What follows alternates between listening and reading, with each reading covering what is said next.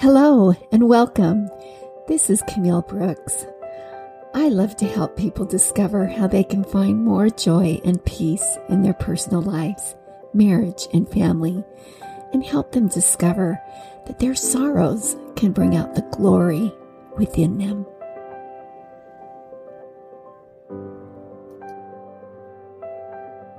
Today's podcast is from the series Joy in Marriage and Family, helping families find more joy and peace through the craziness of life.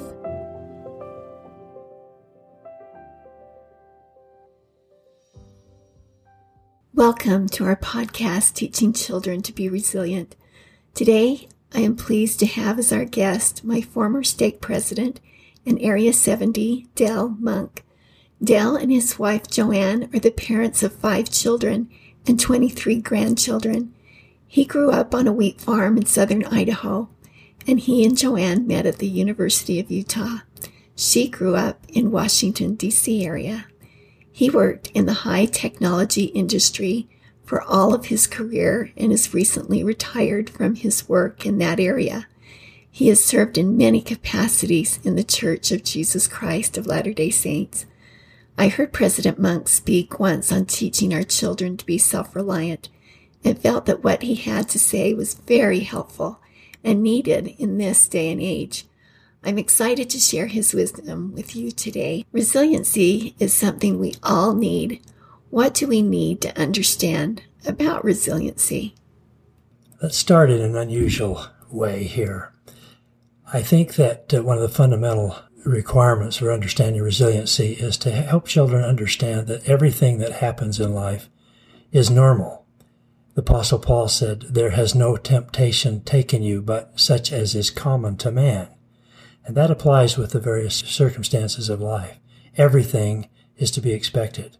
We're all subject to this principle men, women, children, rich, poor, black, brown, white, married, single, left handed, tall, short, smart, less smart. Disappointments, failures, tragedy, persecutions, and unfairness are a part of everyone's life. Uh, this surprising discovery came to my wife and me as uh, we lost a granddaughter uh, at a very young age. We were very disappointed about this, and it seemed uh, that we were on a little bit of a pity party. I was stake president at the time and began to talk about this with others. And I, I learned something that surprised me, and that is the number of individuals in our state who'd experienced the loss of a daughter or a son or a granddaughter or son or a spouse. And uh, I, uh, I was not aware of this. It helped me develop empathy, but also helped me understand that these things are normal and millions and millions of people experience this very thing. A healthy understanding of this is foundational to building resilience. It makes us stronger, better, kinder, more empathetic, and yes, resilient. It's not, uh, this principle is not an unfortunate circumstance of the human condition. It's God's plan to help us be more Christ-like, and I'm not sure that there is another way. I'm so sorry to hear about your granddaughter. It is so important that we help our children understand that adversity is a part of God's plan and that no one is exempt from it. What are some examples of areas in which children, or any of us, need to be resilient? Of course, there are many important undertakings uh, in life that require resilience. Getting a college education, for example, requires patience and vision, the ability to stick to something. Successful marriage, I think, is the greatest achievement that we can know, and it's also one of the most difficult. Earning a living and supporting a family, debilitating health experiences, premature death, injury, disability, rejection from a social group or from friends, business failures, family breakups. This is a very long list, but all are within the range of expectation. Each of those things have a significant impact on personal, marital, and family happiness. How can parents help children to correctly understand the doctrine of adversity? The expectation of possible difficulties helps us view them as normal Expect adversity and treat it as a positive, recognizing its purpose. Develop healthy attitudes towards failure, stepping stone, or stumbling block. That is uh, uh, speaks volumes. That is our ability to understand the difference between those two uh, as to how uh, life turns out for us. not expecting to receive a trophy every time you take the field, and getting used to disappointment. One prominent theologian mused, The fact is that most putts don't drop. Most beef is tough. Most children grow up to be just people. Most successful marriages require a high degree of mutual toleration. Most jobs are often more dull than otherwise. Life is like an old time rail journey. Delays, sidetracks, smoke, dust, cinders, and jolts, interspersed only occasionally by beautiful vistas and thrilling bursts of speed. The trick is to thank the Lord for letting you have the ride. Unquote. What would you tell someone who is in the midst of unexpected setbacks or disappointments? Referring to how we would teach children, let me say the following. When bad things happen, uh, it's not the end of the world. The Lord's not punishing you. It's not unfair necessarily. And the sun always comes up. We might talk to our children about the law of the harvest. That is, you reap what you sow. You get out of something about what you put in.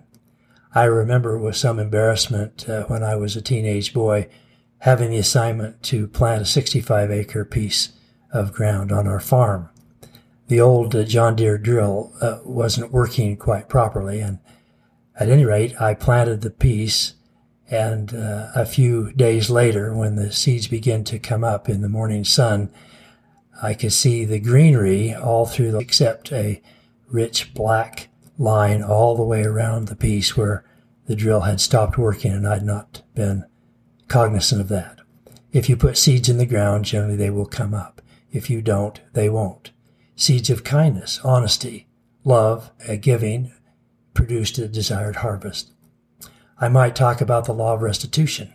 If you lie, go tell the truth. If you steal, give it back. If you hurt somebody's feelings, apologize and show forth love.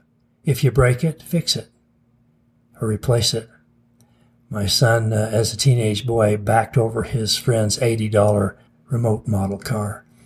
And I had a hard time explaining to him why he should replace the car. Uh, but he finally got it and, uh, and made the, the replacement. But those are not always obvious to children how this, uh, the law of restitution should work. Consequences are both natural and self-inflicted, allowing children to suffer consequences from what they do allowing children to suffer consequences from what others do to them. The world will inflict consequences upon them uh, without question, no matter what we teach. Our helping them to be prepared for that is so important. To expect consequences makes one more resilient. Many fall into the trap of viewing themselves as victims.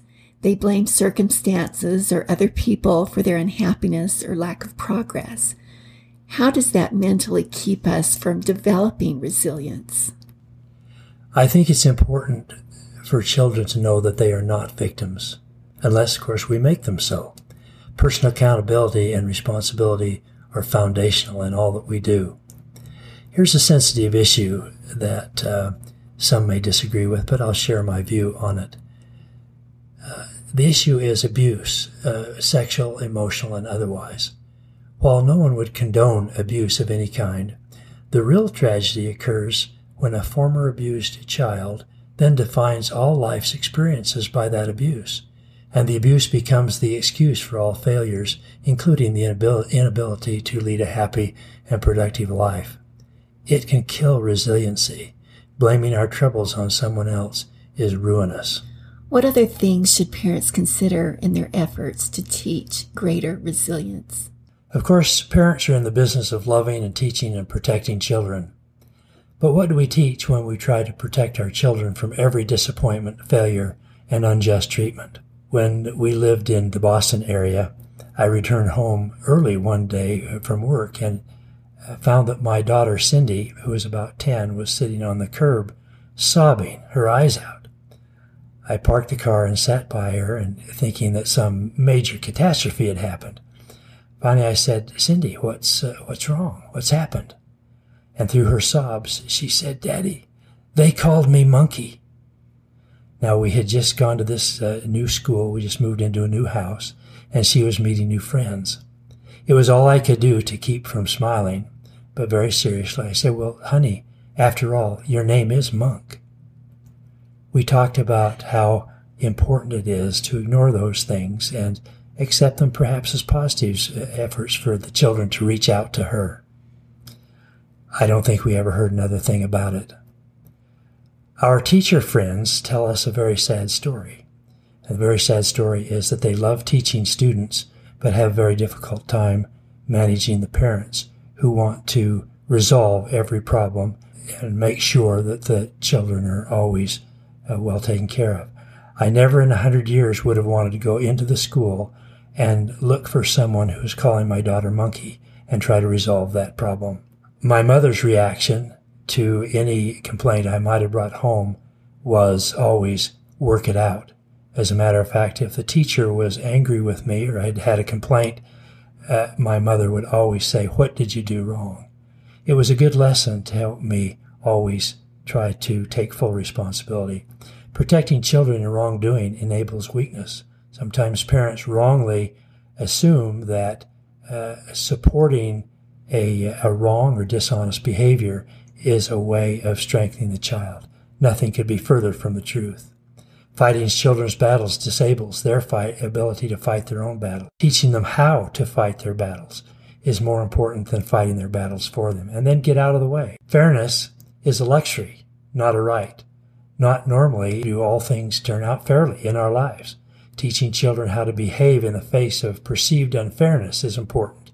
Your example of how to behave in the face of perceived unfairness, disappointment, failure, or working in difficult circumstances is probably the most effective teacher. The question is, are we as parents also resilient? That's a good question.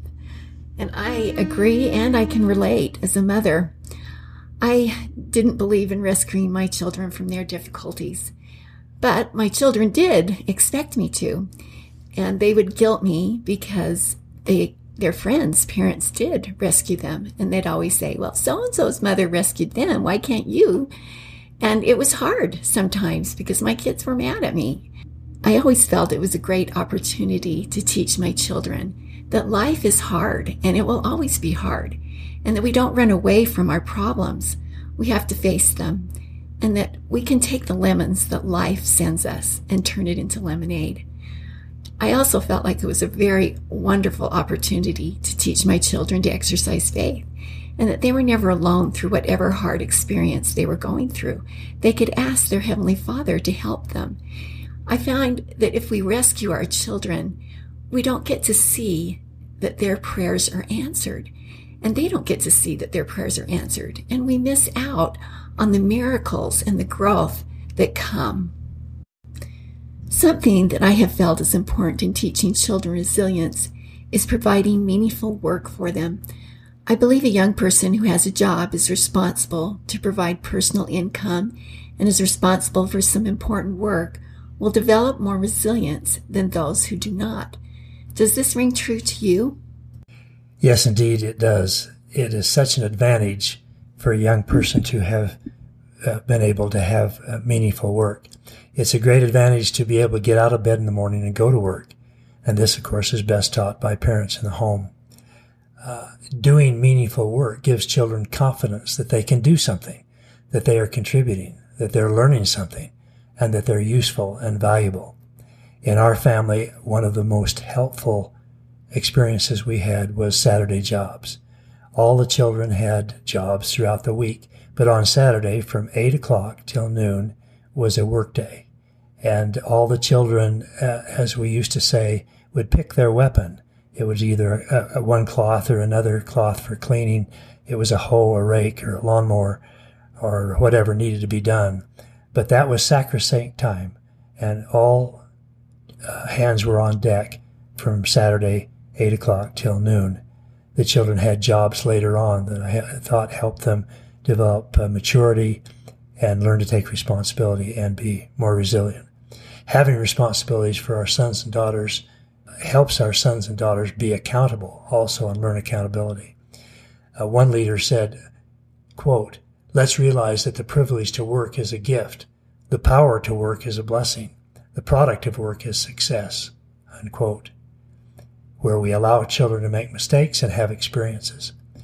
We express appreciation for what is done, even though it's not always done exactly the way we should, we would like to have it done, especially for young children. And most important, stay with it until the job is finished. Quite often, a parent will uh, assign a job, it gets done halfway, and somehow that's okay. My wife Joanne grew up with a mother who was a wonderful housekeeper, fastidious. She loved nice things and she loved to keep them nice. But she also disliked having uh, jobs half done. And so often when she would assign a job to Joanne, Joanne would do a halfway job, mom would finish it up. She recounts one experience of working on a dress when she was a teenager, and she got halfway through the project, had to go to school, and when she returned, the project was all complete. Sounds good on paper, but maybe not the best approach for teaching resilience. Do what you say. Don't threaten things unless you're willing to follow through. Discipline to teach and not to punish. Allow children to solve problems, make decisions, and this is always an investment again because they don't always do it the way you want. I, I think of learning to drive. The uh, every good parent knows that there are likely some to be some dings in the car as a result of young people learning to drive.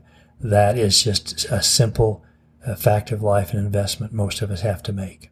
There is a an interesting test called the marshmallow test. It's amusing in many ways, but sobering in others. Four year olds are put in a room and given a marshmallow. They're told that if they will uh, not eat the marshmallow for five or six minutes, they will give, be given two marshmallows.